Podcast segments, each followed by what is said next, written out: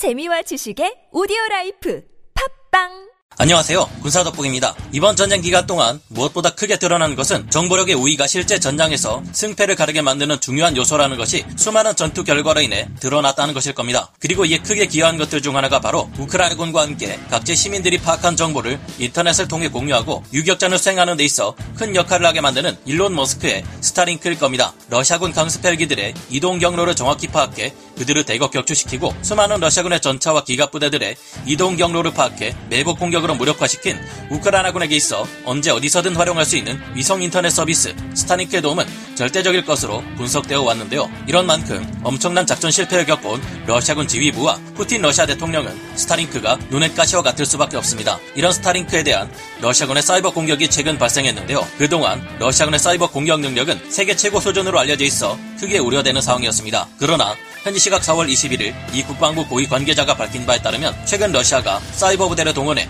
스타링크 시스템 전반에 대한 대대적인 사이버 공격을 가했으나 이를 스타링크 시스템이 신속하게 제압해버렸다는 사실을 알렸습니다. 데이비드 트럼프 미 국방부 전자전 담당 국장이 밝힌 바에 따르면 일론 머스크의 스타링크 시스템은 지난 3월 러시아 사이버 부대의 대대적인 공격을 받은 직후 몇 시간 동안 작동 불능 상태에 빠졌다고 하는데요. 스타링크 시스템의 네트워크 터미널은 러시아 사이버 부대의 집중적인 공격을 받았지만 그 직후 러시아군 사이버 공격의 패턴을 정확하게 파악했다고 합니다. 스타링크를 운영하는 일론 머스크의 민간 우주기업 스페이스X는 이에 대응하는 소프트웨어를 준비해 신속하게 전체 시스템을 업데이트했다고 하는데요. 그 결과 러시아 사이버 공격은 순식간에 무력화되고 스타링크 시스템은 정상화되었다고 합니다. 미 데이비드 트럼프 국방부 전자전 담당국장은 전자전 엔지니어 입장에서 볼 때 스타링크의 대응은 환상적이었고 눈이 부실 지경이었다. 미군 역시 이 같은 사이버 위협이 나타날 경우 다이나믹하게 시스템을 바꿔 작전 능력을 유지하는 한편 시스템을 보호할 수 있는 능력을 갖춰야 한다고 극찬했습니다. 미군의 사이버전 능력조차 압도하는 일론 머스크의 스타링크가 가진 능력에 러시아가 도저히 대응할 수 없다는 사실이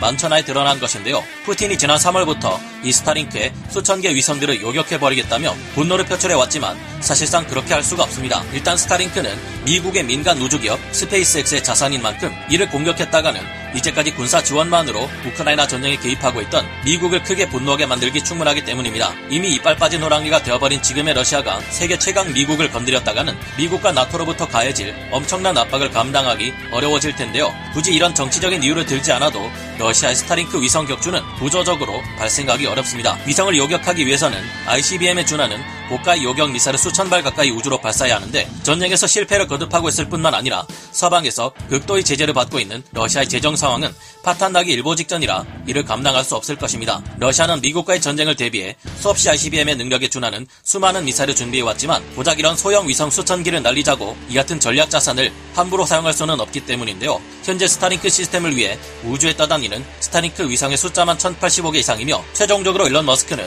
스타링크 시스템을 위해 3만 개 이상의 위성을 띄울 계획을 가지고 있습니다. 굳이 러시아가 파산을 각오하고 엄청난 비용의 미사를 수천 기 발사해서 스타링크 위성을 모두 격추시켜버린다고 해도 이렇게 할 경우 러시아는 위성을 통해 우크라이나를 들여다보는 것을 포기해야 할 겁니다. 격추된 스타링크 위성의 파편들이 우주 공간에서 총알처럼 빠른 속도로 궤도를 돌고 있을 텐데 이런 곳은 너무 위험할 뿐만 아니라 더 이상 인공위성의 궤도로 활용할 수가 없기 때문인데요. 국가 간의 전쟁에서 웬 외국 민간기업 하나의 위성 시스템 때문에 엄청난 스트레스를 받고 있는 러시아 푸틴 대통령은 스타링크를 무력화할 어떤 방법도 더 이상 찾기 어려운 상황입니다. 너무 많은 위성으로 우주에 여러가지 피해가 발생할 수 있다는 우려를 받고 있는 것이 스타링크이기도 합니다. 하지만 무엇보다 중요한 인명이 크게 희생되고 있는 이 전쟁에서 스타링크 시스템이 큰 역할을 하고 있다는 것이 증명된 만큼 스타링크의 존재는 지금 이 순간 아주 중요하다고 볼 수 있겠는데요. 우크라이나의 민관군 모두가 스타링크의 적극적인 도움을 받아 전쟁에서 최종 승리자가 될 수 있기를 기원해봅니다. 오늘 군사돋보기 여기서 마치고요. 다음 시간에 다시 돌아오겠습니다. 감사합니다. 전문가는 아니지만 해당 분야의 정보를 조사 정리했습니다.